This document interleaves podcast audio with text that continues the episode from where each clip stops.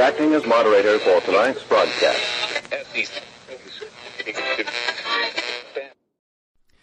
I'm your moderator, Chris Paul. Let's be reasonable. You know, ever since I lost my trusty cock, Hayworth. Now get your head out of the gutter. I'm talking about a rooster. I've had a hard time waking up. So I got a new alarm tone. And here it is. In San Francisco.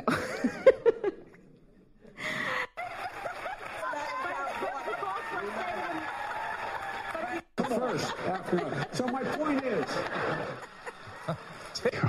how do you define what you hear? We appreciate you being here on New Day.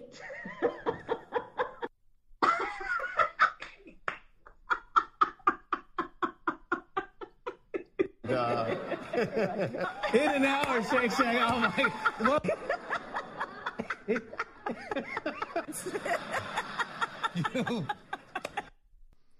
It's high noon for Tuesday, March 30th, 2021. Follow the podcast on the Telegram Messenger app at t.me/I'm your moderator, or join the discussion thread at t.me/I'm reasonable. Also, you can follow the podcast on Gavin Parlor at I'm Your Moderator, and you can find just some incredible merchandise at www.cancelcouture.com.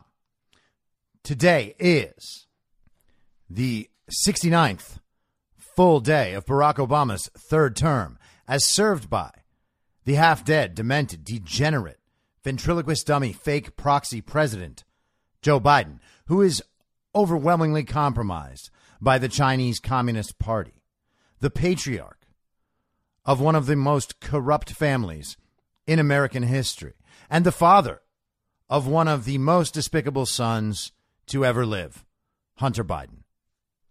So congratulations, commies. You had your tantrum, and now everyone knows that you were very mad. Now, your ears did not deceive you yesterday, and time did not travel backwards. I just merely got the number of days of Joe Biden's fake presidency wrong.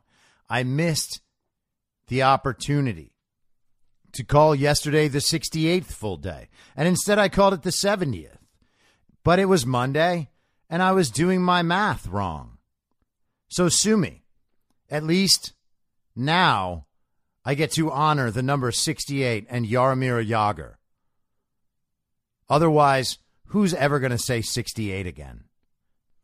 Although the answer is probably me, because 68 is actually a pretty badass band, too. I know that not everybody is into my style of music, which usually skews toward hard rock and hardcore, which is like, I don't know, a fusion of rock and metal. I'm not like one of those like death metal guys, generally speaking.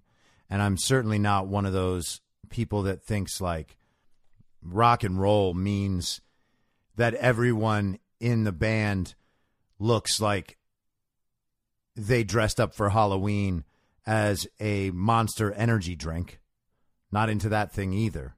But there's a hell of a lot of heavy music out there that is very, very good. And one of the bands that is that seems like no one's ever heard of is a band called 68, and it's like apostrophe 68 if you're looking for it, like the year 1968 basically. And they're awesome, and if you don't believe me, I can tell you exactly which songs to listen to and blah blah blah, but they're still not better than the best one of those bands, which is Hopesfall, who I used to announce at the end of this podcast all the time, and then I started, you know, making it more issue based. But Hopesfall is still awesome, and their 2018 album Arbiter is one of the top 5 rock records of the 2000s up till now, like 2000 till now. It's right up there. Maybe Brand New science fiction still edges it out, but it's basically a perfect hard rock record. And since there's nothing insane breaking in the news so far today, I am going to lead us further into the pernicious, evil nonsense that the Communist Party is creating as we sink further into this dystopia, you know, before it comes to an end, which I believe is going to be very soon. But with all the talk of vaccine passports, the discussion on the vaccines is getting to one of those danger points. And again, I have faith that this stuff's going to work out. But part of that faith is an understanding that people will be in tune to this stuff, and they will open their ears, and they will open their eyes, and they will open their minds, and they'll understand what exactly it is the media walked them into supporting. And a lot of those people are going to pull back from the edge. At some point, they will come to the understanding that they have helped usher in a modern Nazism. And I'm not calling Joe Biden Hitler. Joe Biden is too decrepit and stupid and aimless. Joe Biden has always been about Joe Biden. Joe Biden has been all about making money and selling his power for money. He doesn't even have the long-term overarching goals that the evil genius persona might have. Hitler wasn't doing that whole thing to get rich. You know what I mean? He had like ideological motivations that Joe Biden simply doesn't have. That doesn't mean that Joe Biden doesn't serve people who do have those ideological motivations and aspirations. And you can look at these people, Bill Gates, George Soros, the central bankers, the Davos crowd, Klaus Schwab, Eric Schmidt, these guys. These guys actually have a plan for the world. And in some strange way, I'm sure that they have rationalized and justified their desires as in a way that allows them to outwardly say, no, the world is really going to be better after we do all this stuff. I'm telling you, we just have to listen to me. Give me all the control, and then I'll save the world. And by saving the world, I mean like on average, you know, the way they talk about statistics now, like 1,000 people dying unnecessarily in nursing homes because Andrew Cuomo put sick people into them is a drop in the bucket compared to the 500,000 or so deaths that they attribute to the coronavirus. And they actually think this. They're like, oh, yeah, I mean, yes, OK, it's terrible, but that's such a small percentage of the deaths. And it's like, wait a second.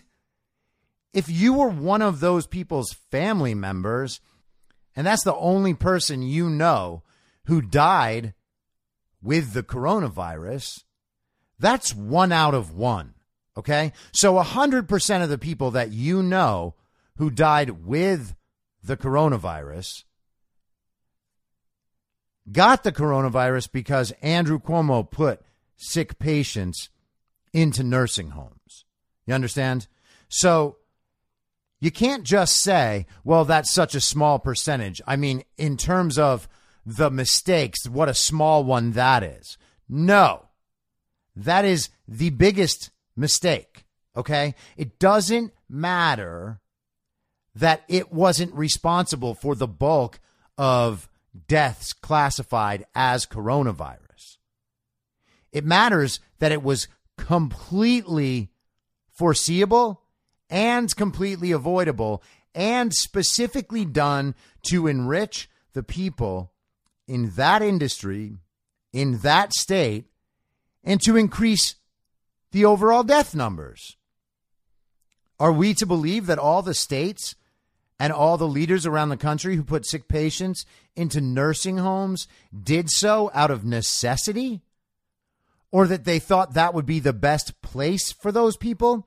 Again, hospitals were never overwhelmed. Donald Trump sent hospital ships to New York and to California. They set up field hospitals in the Javits Center, 2 in Central Park. Almost all of those extra facilities went unused, while sick people were put into nursing homes. I would actually love to know if in New York, when someone is put into a long-term care home, I wonder whether their voter registration gets automatically updated to have their ballot sent there. I'd be real interested to know that. We know that most of the fraud with adding extra voters through the system, which is seemingly legal in these states, is to have it go through the DMV. And we know, for instance, that illegal immigrants can get driver's licenses. And so when their voter registration is automatically added at that point, then they're sent a ballot, regardless of whether or not they're legal voters. And who really cares, right? We want to count all the votes. We want everybody to count. In fact, I woke up this morning, and when I was going out for a coffee, I saw a school bus of all vehicles with a census advertisement on the side of it that says everybody counts. Right. And that's a reference to the idea that illegal immigrants should be counted in the census, because for the argument is for the distribution of resources and other things. It's great. It's necessary even for states and cities and towns and whatever to know exactly how many people are there. Not necessarily American citizens, but people. OK, the problem arises when we realize how many of those quote unquote resources actually should not be going to illegal immigrants and then are allotted to those localities based on population, even though a bulk of that population are not American citizens. OK, so that is basically a redistribution of resources from the American taxpayer to illegal immigrants and to the governments. This is actually the more important part, because if it was just going to illegal immigrants and that money was actually helping them get health care or food or something, then you can make a compassionate argument for why that's good. But the truth is those people aren't getting those services and they're not getting ahead.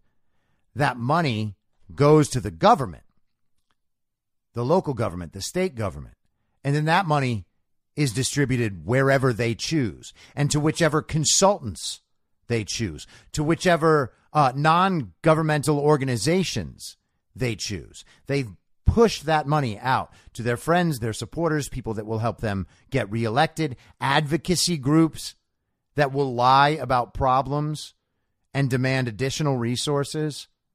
Kind of like how we're spending $86 million on housing illegal immigrants who have now crossed Joe Biden's open border in hotel rooms. OK, all that money gets filtered through an NGO first. It's not like the government is directly paying the hotels. So they have these nonprofits, non-governmental organizations that actually do all the functionary jobs that the state actually can't put into law on its own. So they'll pass money for these programs, and they don't have to get the money and distribute it in normal ways. They just filter it off onto an NGO who siphons off their portion and then helps. But we're still, our congressional representatives are apportioned by population, which means that states like California, with high illegal immigrant populations, if they are all counted on the census, then California ends up with extra representatives in the Congress, in the U.S. House of Representatives. And when you start giving states more representatives based on the fact that they have allowed more illegal immigrants into their state, we have a real problem. because then that is pushing the representation in our country in favor of illegal immigrants, illegal immigrant communities, and the cities and states that provide the most resources to illegal immigrants.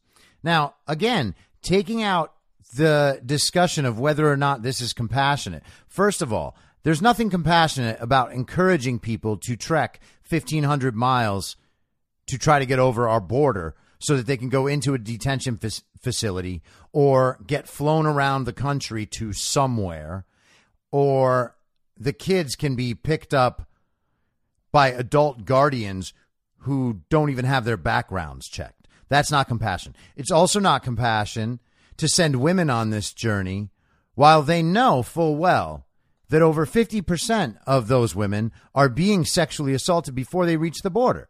OK, so that's not compassion. Talking about compassion after they're already here may be a more valid conversation, but it's still not the right conversation, because the truth is they shouldn't be here.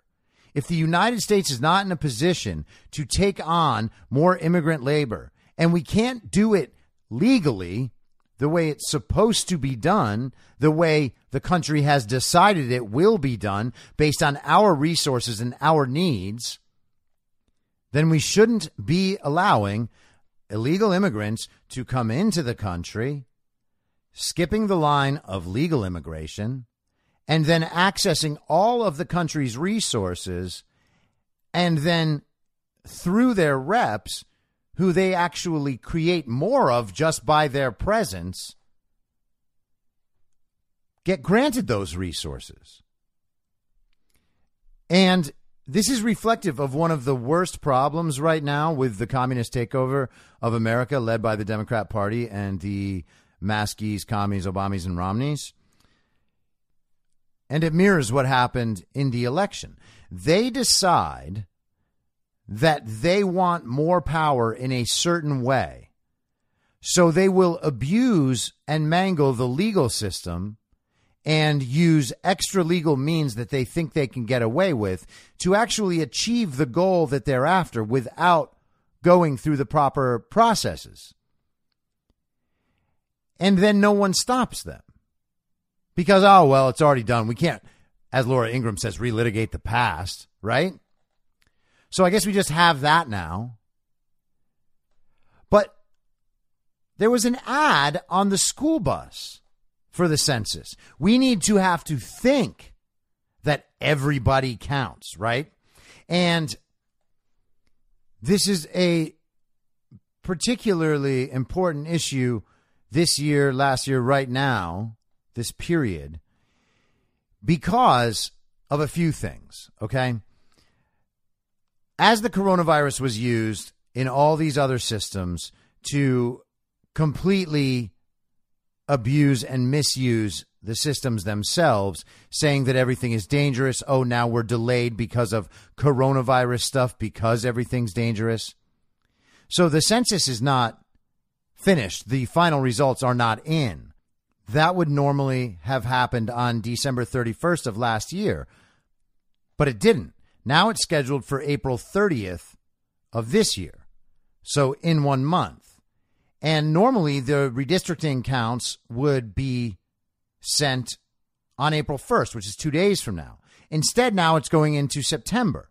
But the thing is, last year, the Supreme Court sided with the Trump administration that illegal immigrants should not be counted on the census rolls. And this was while Trump was still in office.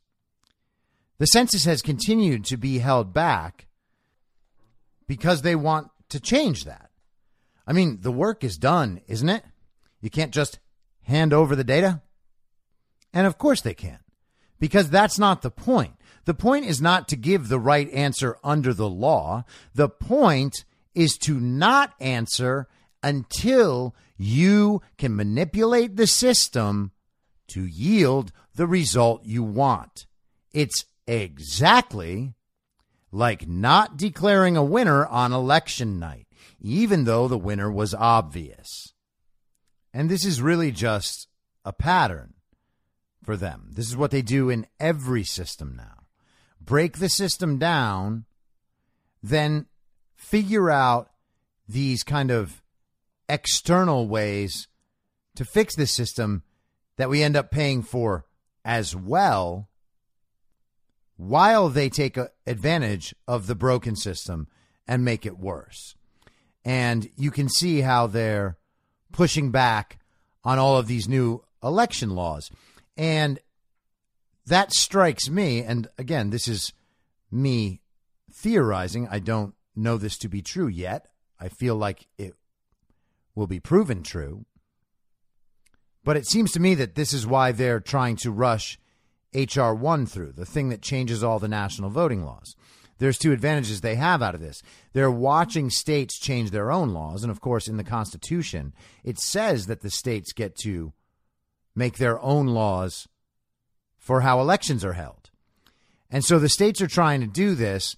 If they all pass these laws before H.R. 1 gets passed, I feel like this whole thing is a race to the Supreme Court to battle it out on this constitutional issue of whether or not states will retain the right to choose how their elections are run. And so if they institute a national law before the states change their laws, then it's my assumption that people who actually care about voting integrity would have to go on the defensive and take these cases to the Supreme Court. And who knows what the Supreme Court will look like by then. On the other hand, if the states pass these laws first, making it clear that they have no interest in these national laws, then that would require a much heavier lift on the part of the usurper Biden regime, a.k.a. the Harris Biden regime, a.k.a. Barack Obama's third term, because they would have to be the ones convincing the courts that these states are not allowed to do that. And clearly they are, which is why they're going absolutely apeshit about the race stuff. That's entirely irrelevant, and everyone knows it. 70% of black voters in a recent poll want voter ID. 70%. That's incredible. OK, we're being told that this complete annihilation of voter integrity is actually being done for the black community. Well, if that's true, maybe you should convince the black community of that first, because it doesn't seem like they're falling for it. And no one else is either. And this guy on Gab, his name is like Anonymous Patriot or something, but he made a couple of good points and a couple of good posts in the last 24 hours that kind of just popped up on my feeds elsewhere.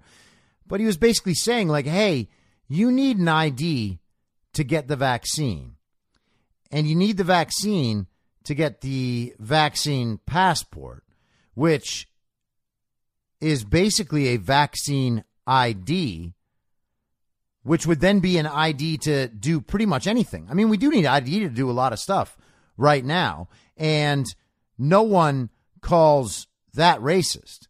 It's never been racist to need an ID to buy alcohol or to buy cigarettes. It's just the obvious way to prove your age and who you are.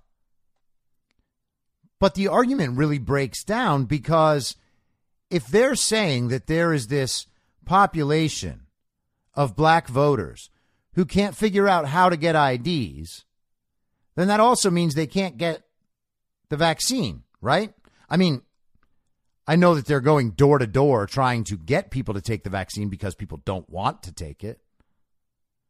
But that aside, the idea that they're going to require a greater level of ID to use the grocery store than they do to vote is utterly insane. And I'm not the first person to make that point. People have been making the point. The point is so obvious. It's obvious to everyone except for commies, because they don't think. And I don't mean to linger on the vaccine ID thing or the vaccine passport or whatever they'd like to call it. But I was thinking last night about how masking was nothing more than a beta test to see how much of the country would be willing to accept the vaccine passport. And, of course, they're looking at these statistics every day, and they are beta testing this stuff. Why else would they take a quote unquote mitigation strategy that they know doesn't work, right? They can say that it might help and that people should do it out of respect or all these other things, but they know it doesn't work. They know that masks do not prevent viral spread. They have no means of doing it. The best masks for that only work when they are properly fitted and properly used. And zero people in the American public do that. They don't even wear their N95 masks in the right direction. OK, they have them twisted so that the fold goes up and down. It's supposed to go left to right. And they'll wear them on the treadmill, and they'll wear them while they're shopping, and they'll wear them while they're walking outside on the street on a sunny day, and they're sweating in them. Hey, your mask isn't doing anything, and everyone knows it. OK, so remember, Fauci initially came out and said that's not an issue. We don't need the masks. And then we do need the masks. And now the masks are saving everybody, even though the case numbers are continuing to go up. And now the case numbers are going down. So now we should wear two masks because it turns out that one mask wasn't enough. So now we need two. And there's no real explanation on why we don't need three. And there's no real idea about when it will be safe to go from 2 to 1. Right? Because isn't that how we would go back from 2 masks to 1 mask and then 1 mask to 0 masks? Wouldn't that make more sense? You know, if they're providing extra levels of defense, then we wouldn't want to go down to 1 mask until it's safer. And then we wouldn't want to go down to 0 masks until it's totally safe. But of course, the vaccine doesn't actually prevent you from getting the disease or from spreading the disease. Apparently, that's what they say. So when will there be a time where the masks are no longer necessary? And I imagine that that point will be reached in the minds of the maskies and the Obamas and the Romneys around the time that the vaccine passport gets initiated, so that they know that whatever room they enter, it's going to only be other people like them. OK, so they can all take their masks off because they don't have to be threatened by ever being around anyone who's not like them. Like, hey, don't want to enter this grocery store until I'm certain that everyone inside, just like me, helped to usher in this illegitimate Nazi regime. And then once you're certain that everyone in there also helped support a fraudulent election, then it's totally safe to go inside. And if you want to know how deep this sentiment runs in these people, there is a great piece from The Guardian, and this was actually published a month ago. I missed this completely, and it came up on my radar over the weekend as people were starting to have the vaccine passport conversation. And it's by a communist named Nick Cohen. And the headline is, "It is only a matter of time before we turn on the unvaccinated." And I read that headline and I was like, oh, wow, this guy's going to kind of give an edgy pushback on how much this Obama and Romney class of people are dividing society completely and potentially irreparably. I thought he was going to push back on that. Oh, I was wrong. The subheading is, "Poverty and religion are creating a class the newly inoculated will come to resent." It is easy to see how the pandemic could lead to class and racial strife by imagining how the UK will stand in 6 months' time. The vindictive will start to describe COVID as a sickness of choice. Its victims will be victims of their own stupidity. They might have accepted vaccination. They might have protected themselves and others if, as seems likely, vaccines limit infections. Well, right there, he's saying that anyone in the future who dies from COVID will do so by their own choice because they were too stupid to have someone inject them with an experimental gene therapy that has killed literally thousands of people in the world. And it's amusing that at the end of that paragraph, he straight out admits uncertainty about whether or not the vaccines will limit infections. So this guy is calling people who don't want the vaccine stupid while admitting he's not sure if the vaccine does anything. If you can't limit infections, it isn't a vaccine. Rational people will ask why they should continue to accept restrictions on their freedoms because of ignorant delusions. Yeah, rational people started doing that last spring. I was one of them. Here's the ignorant delusion. COVID is a very deadly virus that we all need to be scared of, and it's worth ending our lives for, even though doing so will not help anyone in any way, and after a year has not provably helped anyone in any way. That part is critical. There is not one piece of data in this world that shows that the mitigation strategies anywhere, have done a damn thing. Because, of course, they haven't. I'm sure that massive spike in Sweden's death number is coming any time now. Maybe we should just wait 2 more weeks for it. And speaking of waiting 2 weeks, Texas ended their mask mandate and cases have dropped. New cases have dropped every single day since then. And tomorrow, that'll be 3 weeks. So what about that? Should we just wait 2 more weeks? That's when the really scary thing is going to happen.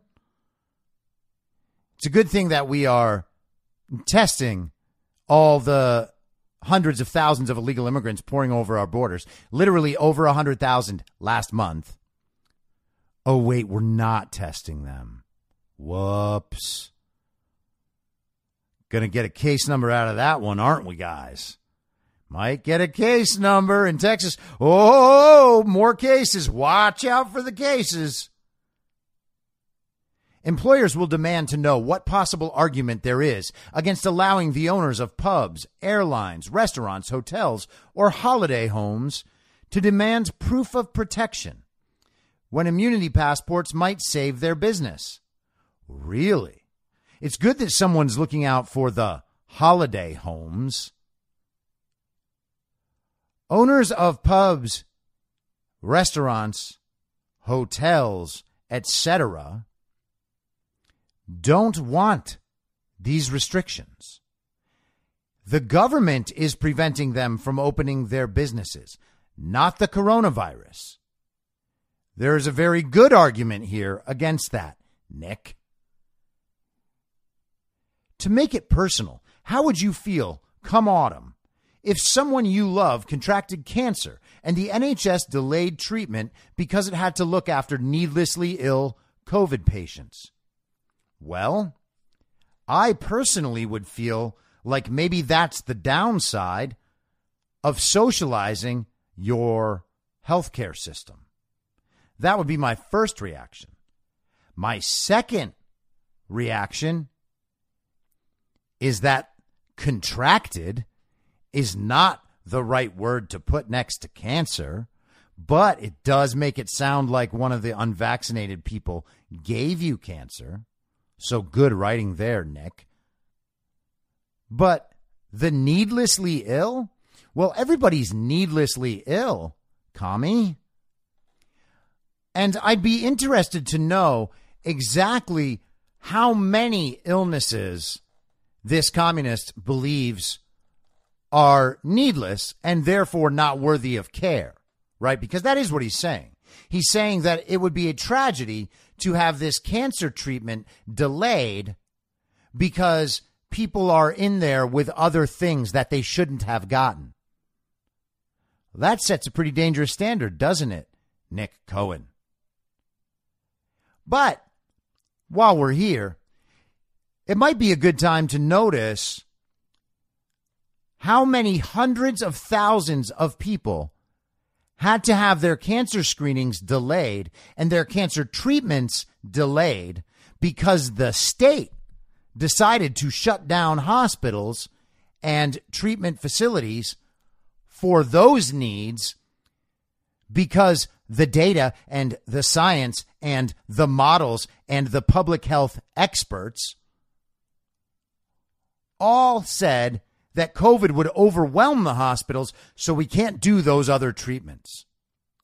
There actually is a case in the world right now, Kami, where people's cancer treatments have been delayed for something needless. You're just on the wrong side of that issue too. And of course you are. You're a brain dead Nazi. The poor suffer disproportionately from COVID as they suffer disproportionately from everything else. Oh, that is a tautology. But it could soon be a sickness of poverty. In Birmingham, the only city to have produced detailed statistics, just 60% of people over 80 accepted the jab in Alum Rock, a deprived and racially mixed part of the inner city, while 95% accepted it in Sutton Four Oaks, an overwhelmingly white commuter suburb. Well, this is interesting. Let me pause you there for a second, Kami, because I think that what you're saying, if I can just, get these 8 sentences we've read so far all into one cohesive idea here, is that if someone doesn't accept the jab, isn't that a dark fucking way of saying it? Accept the jab. Accept it. Accept it. You have to accept it. Sounds like Nick Cohen is actually promoting rape culture here. But if you're stupid not to accept the jab, and only 60% of it did it in the racially mixed community, the inner city, and 95% of people did it in the overwhelmingly white commuter suburb. Well, my, Nick, it sounds like you are calling those racial minorities stupid, doesn't it? How are you going to get out of that one, commie?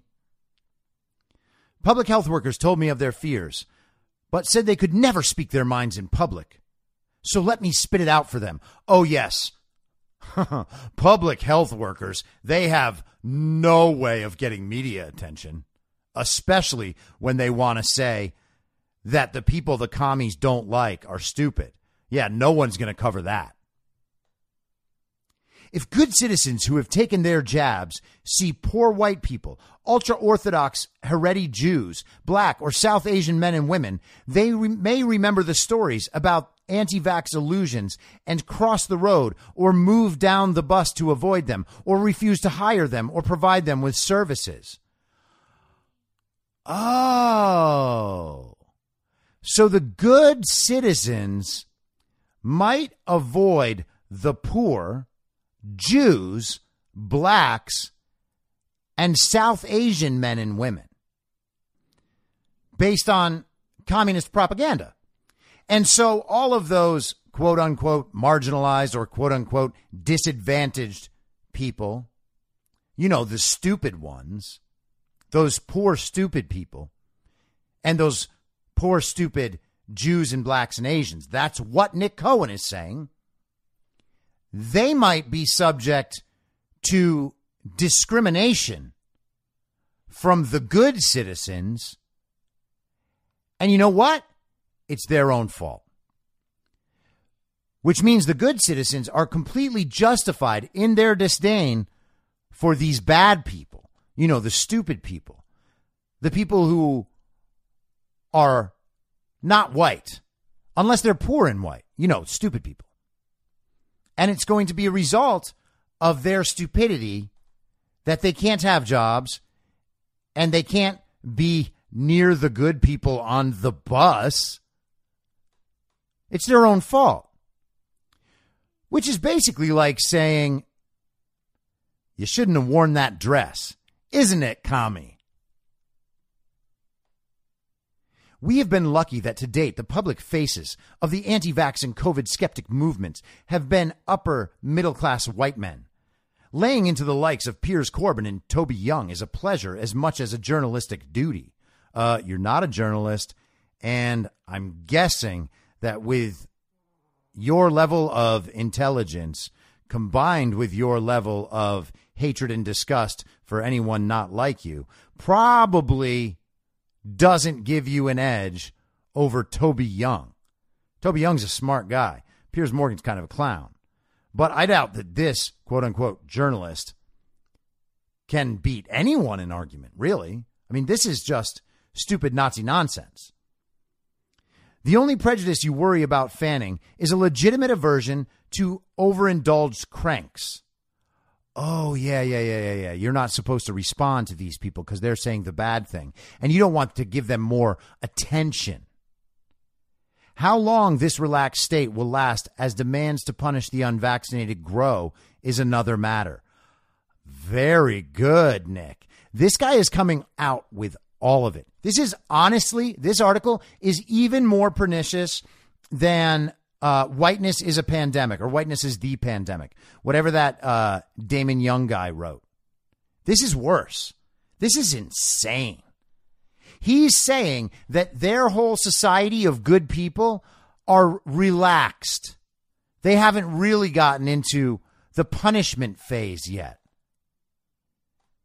It's funny that he's in the UK where there are no weapons and that he can actually pretend that somehow he has a bone of toughness in his body and that he would be able to exact this punishment himself. OK, I'm not sure that people should be supporting various forms of punishment that they would not be willing to dole out themselves. And I'm not sure that they should be discussing these sorts of matters when they would never, ever say this to any of these people's faces. I encourage you to go to The Guardian and find this article and look at Nick Cohen and then tell me if you think this guy has actual balls. I can tell you he doesn't. The idea that there is this movement directed toward the punishment of unvaccinated people, and this guy thinks that's good, is crazy. He's actually saying you need to be punished for not being vaccinated. But let's hear what else the commie has to say. The right supplies one answer to vaccine apartheid. It opposes immunity passports as a step on the road to a dictatorial society where we won't be able to work or play without some functionary demanding we produce our papers.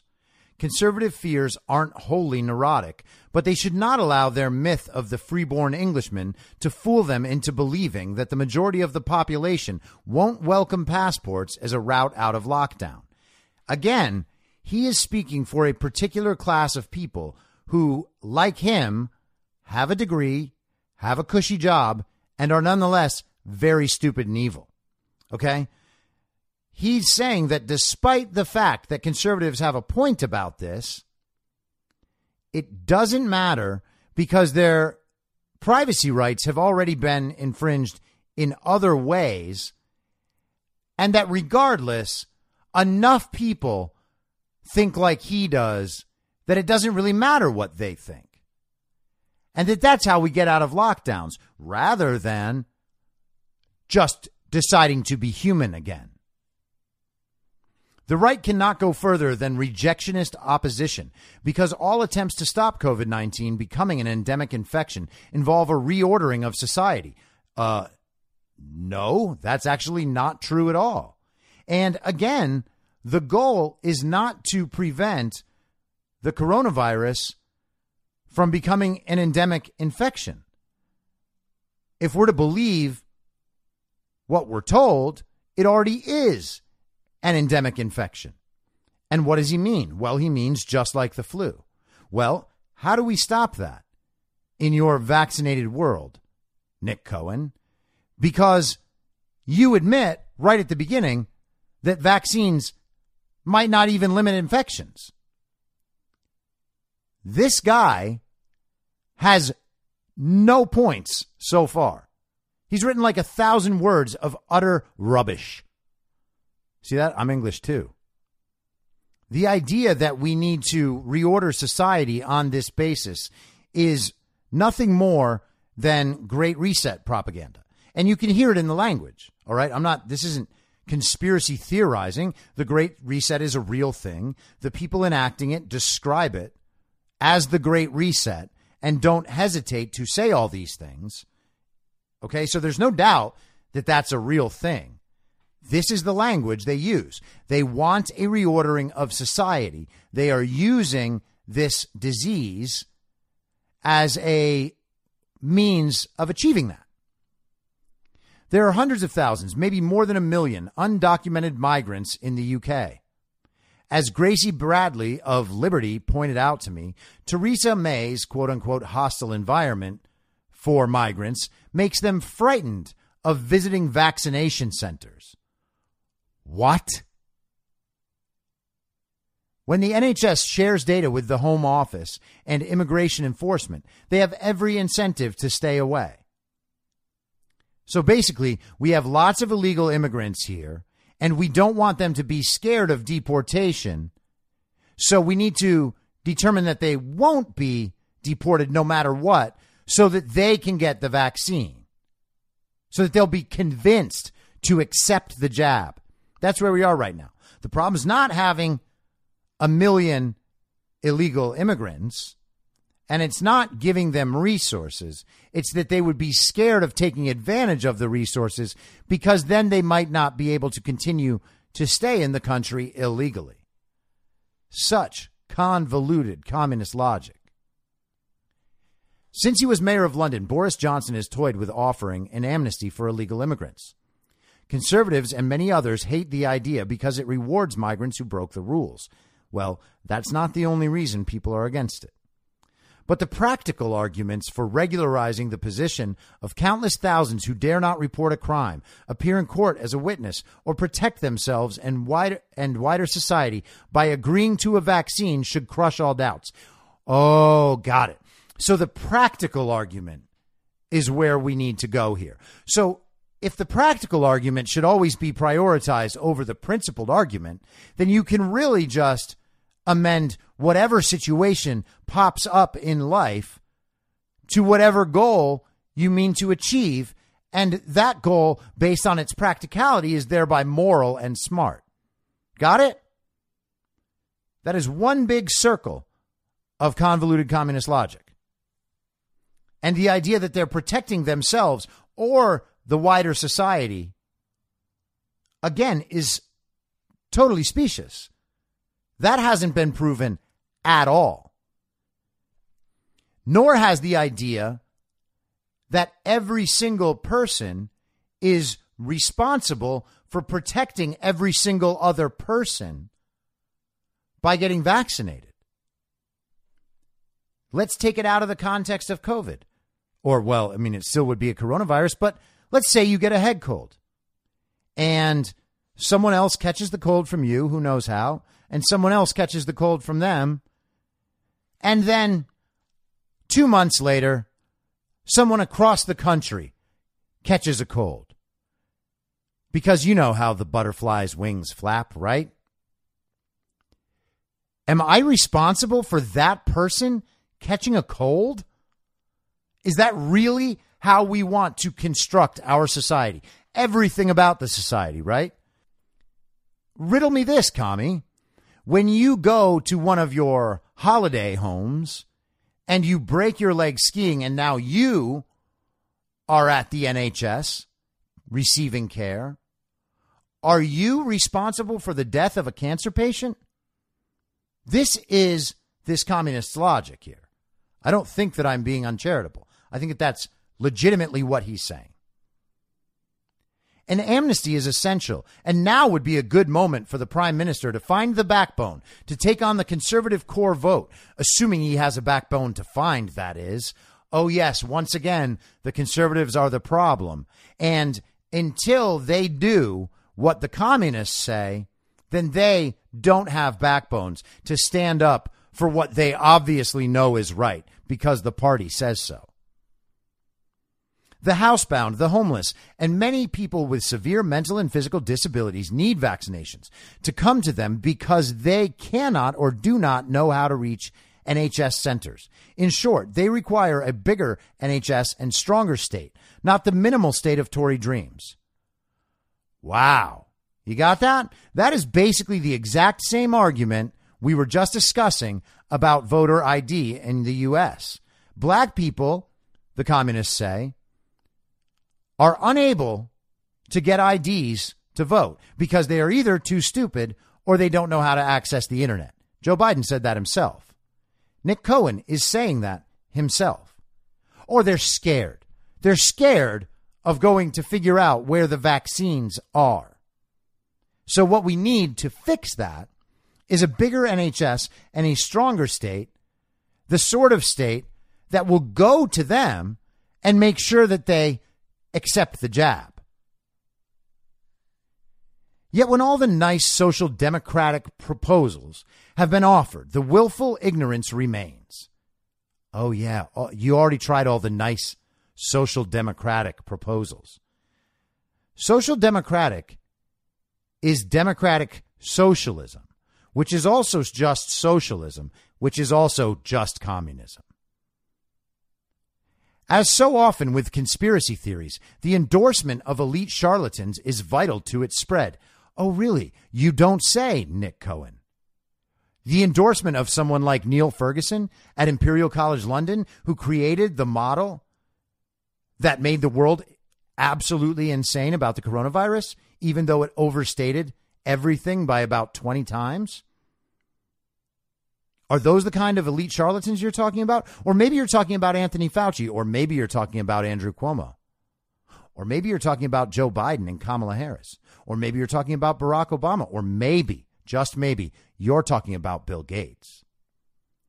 Emmanuel Macron's attempt to cover up the failure of the European Commission to supply vaccines with the false claim that the AstraZeneca inoculation is, quote, quasi-ineffective, end quote, for older people, has fueled anti-vax sentiment across the continent and will lead to many preventable deaths. Oh, really? Well, that's interesting, Nick Cohen. I wonder if you might want to reconsider that paragraph now, a month later, as we've seen the AstraZeneca vaccine getting pulled, its use stopped in many places around the world, not just in the UK. They just announced it in Canada. And there was some other one that I saw today, but they're stopping giving that vaccine to anyone under 55 or anyone under 60. And they're suggesting actual danger for people under 30. But that can be labeled as only quasi-ineffective by communists like Nick Cohen, who don't actually think that the vaccine saving you from the disease matters. It doesn't actually matter if the vaccine does something, because that's not the goal. The goal is to make sure that everyone takes it. And I wonder if he might consider vaccine-related death to be a preventable death. I would guess that he would say it's not, and that this is the price of science. And you got to break some eggs to make an omelet, right? Extreme religious elites are less visible, but no less calculating.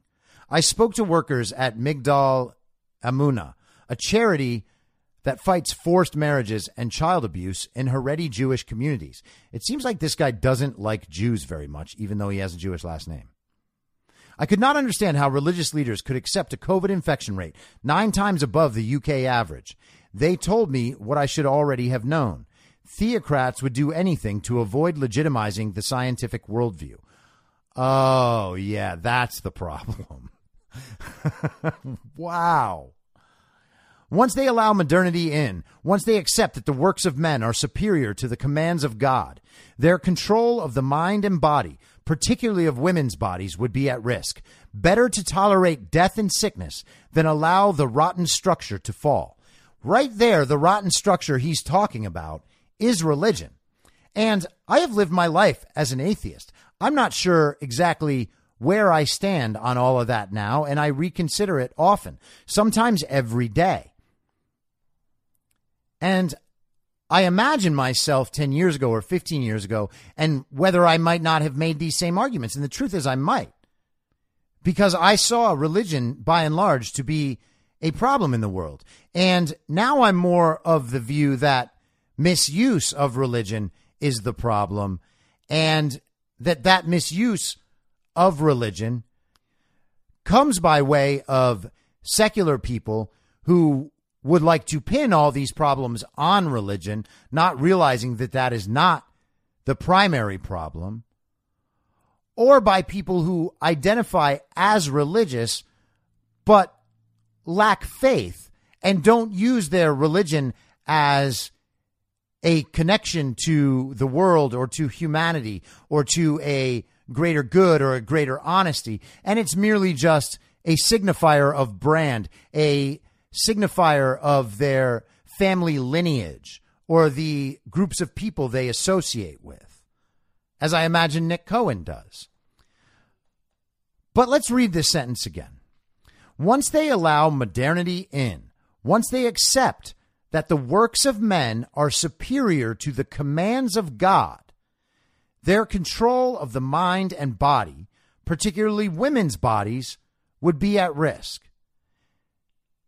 It is not worth breaking this one sentence down, because I could spend an hour on that. And I also think that just listening to those words a couple of times gives you the sense of what this person actually believes and thinks about humans who don't agree with him. He also really seems to be missing the ball on the most crucial point to make here about the religion and science argument relative to the coronavirus. And that's that the virus came from a fucking lab where they were studying how to make the virus more transmissible and more deadly, you know, so that they could prevent a problem in the future. But whether that virus was developed as a bioweapon, which seems likely, because of the Wuhan Institute of Virology's association with the People's Liberation Army and the Chinese Communist Party, the virus still escaped from a lab. Even if it was not specifically designed as a bioweapon, there was still a scientific error on a world historical scale. That is a failure of science.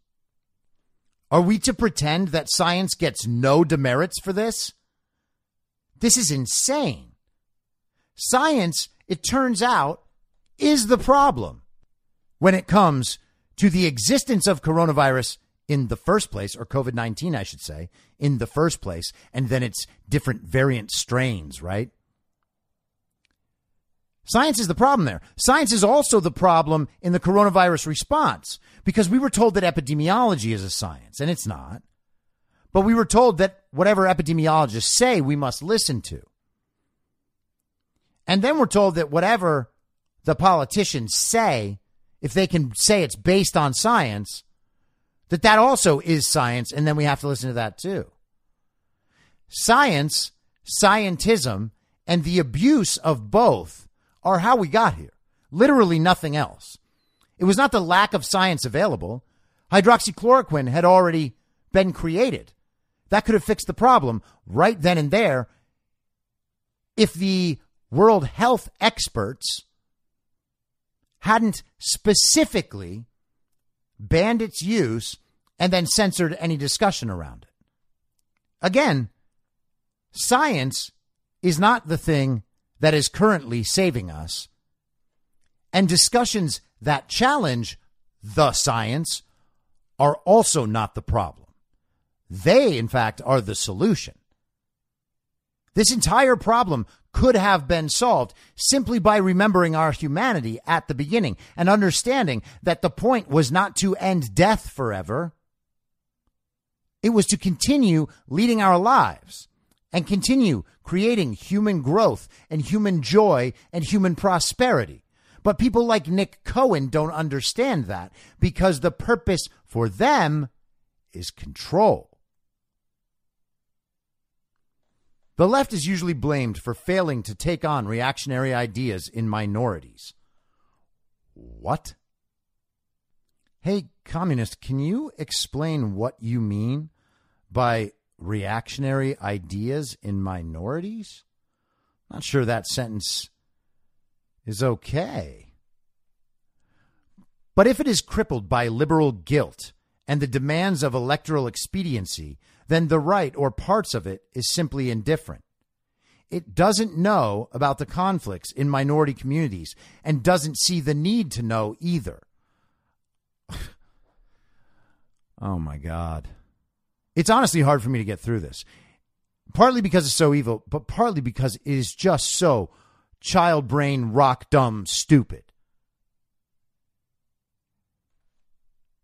The left is blamed for failing to take on reactionary ideas in minorities. No idea what that means. Pretty sure he's not allowed to say cripple. Liberal guilt, that's the problem. Oh, yeah, liberals just don't go hard enough with their ideas. It's that guilt that's pulling them back. They would be able to force everyone to get vaxxed if they just let go of that guilt the way Nick Cohen has. And of course, despite how evil and stupid Nick Cohen is, the problem you have to remember is that conservatives are indifferent to the suffering of poor and minority communities. That's factually false. It should be obviously factually false to communist Nick Cohen because he's literally the one who's insulting all of those groups while making their problems more severe. Doctors and, to their credit, government ministers understand they must allay people's fears.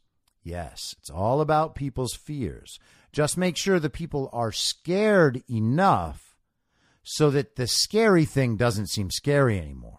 You got to make them so scared of the disease that getting an unproven vaccine injected into their bodies and then taking on a passport so that they can be tracked in every single way all the time until it becomes a Chinese communist style social credit score, which is the aim, by the way. That's also not a conspiracy.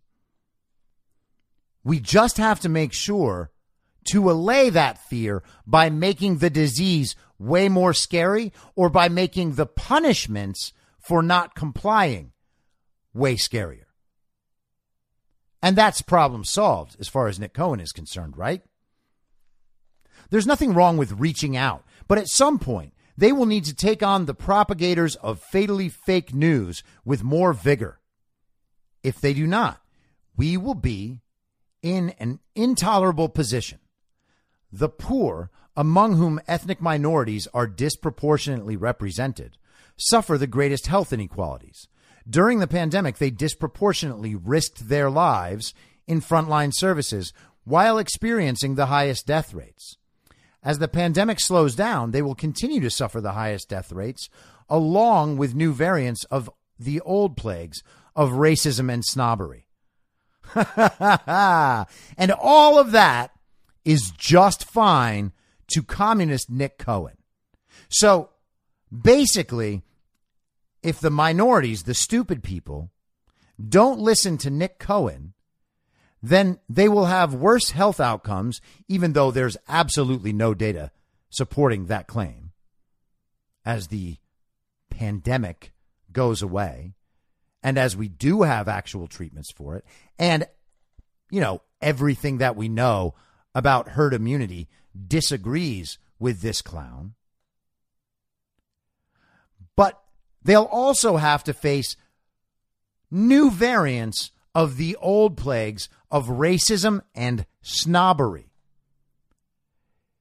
This article is pro-racism and pro-snobbery. And the only reason this moron thinks that this article isn't pro-racism is because he's such a snob that he never actually considers that one of his brilliant ideas might be wrong. This is one of the stupidest people on the planet. I don't know Nick's history here. It says he's an observer columnist. Well, okay. This guy is legitimately the sort of propagandist Joseph Goebbels would have loved. He would love to employ Nick Cohen, because this here is one of the most perniciously evil, stupid, degenerate, divisive screeds of polemical pablum I have ever read. I will be back tomorrow at the same reasonable time on the same reasonable network. I don't have a network, although I probably am gonna soon. Masks and lockdowns do not work, and Joe Biden will never be president. Goodbye. Whether you're a total newbie to podcasting, or even if you've had a show before like me, you know how intimidating it can be to start your show. The tech side especially can be daunting. That's why I'm so grateful Anchor exists. If you haven't heard about Anchor, it's the easiest way to make a podcast. They knock down all the barriers to entry. Let me explain. First off, it's free. I don't know how or why, but I'm happy about it. The platform's great. There are creation tools that allow you to record and edit your podcast right from your phone or computer. Anchor will distribute your podcast for you, so it can be heard on Spotify, Apple Podcasts, and many more. I can't even begin to describe how much easier it was to get my show on all the major platforms this time than it was a few years ago. You can make money from your podcast with no minimum listenership. That's right. You build your show, you make money. It's everything you need to make a podcast in one place, and the company is committed to the success of its content creators. Go download the free Anchor app or go to anchor.fm to get started. Thanks for listening. Please follow the podcast on Instagram and Parlor at I'm Your Moderator. Soon I'll be up on Rumble with a video aspect. In the meantime, if you'd like to support the show, I have a Substack, imyourmoderator.substack.com, where you can donate. Or you can donate at anchor.fm by searching Be Reasonable with your moderator, Chris Paul. I hope to see you soon. Back out on the range.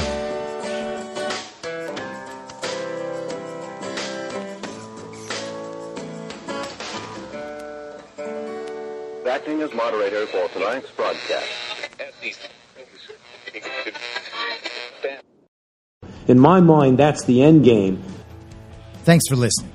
If you'd like to follow what I'm reading and thinking throughout the day, you can do that by downloading the Telegram Messenger app and going to t.me/I'm Your Moderator. On social media, you can follow me on Truth Social, Getter, and Gab at I'm Your Moderator. I also have channels on Rumble and BitChute. If you'd like to follow the writing, you can find me at imyourmoderator.substack.com. The merch site is cancelcouture.com. Or go direct shop.spreadshirt.com/cancel-couture. If you'd like to support the podcast financially, the best place to do that is Ko-Fi. Go to ko-fi.com/I'm Your Moderator. And all of these details will appear in the show notes with each episode. I'll see you soon down on the range.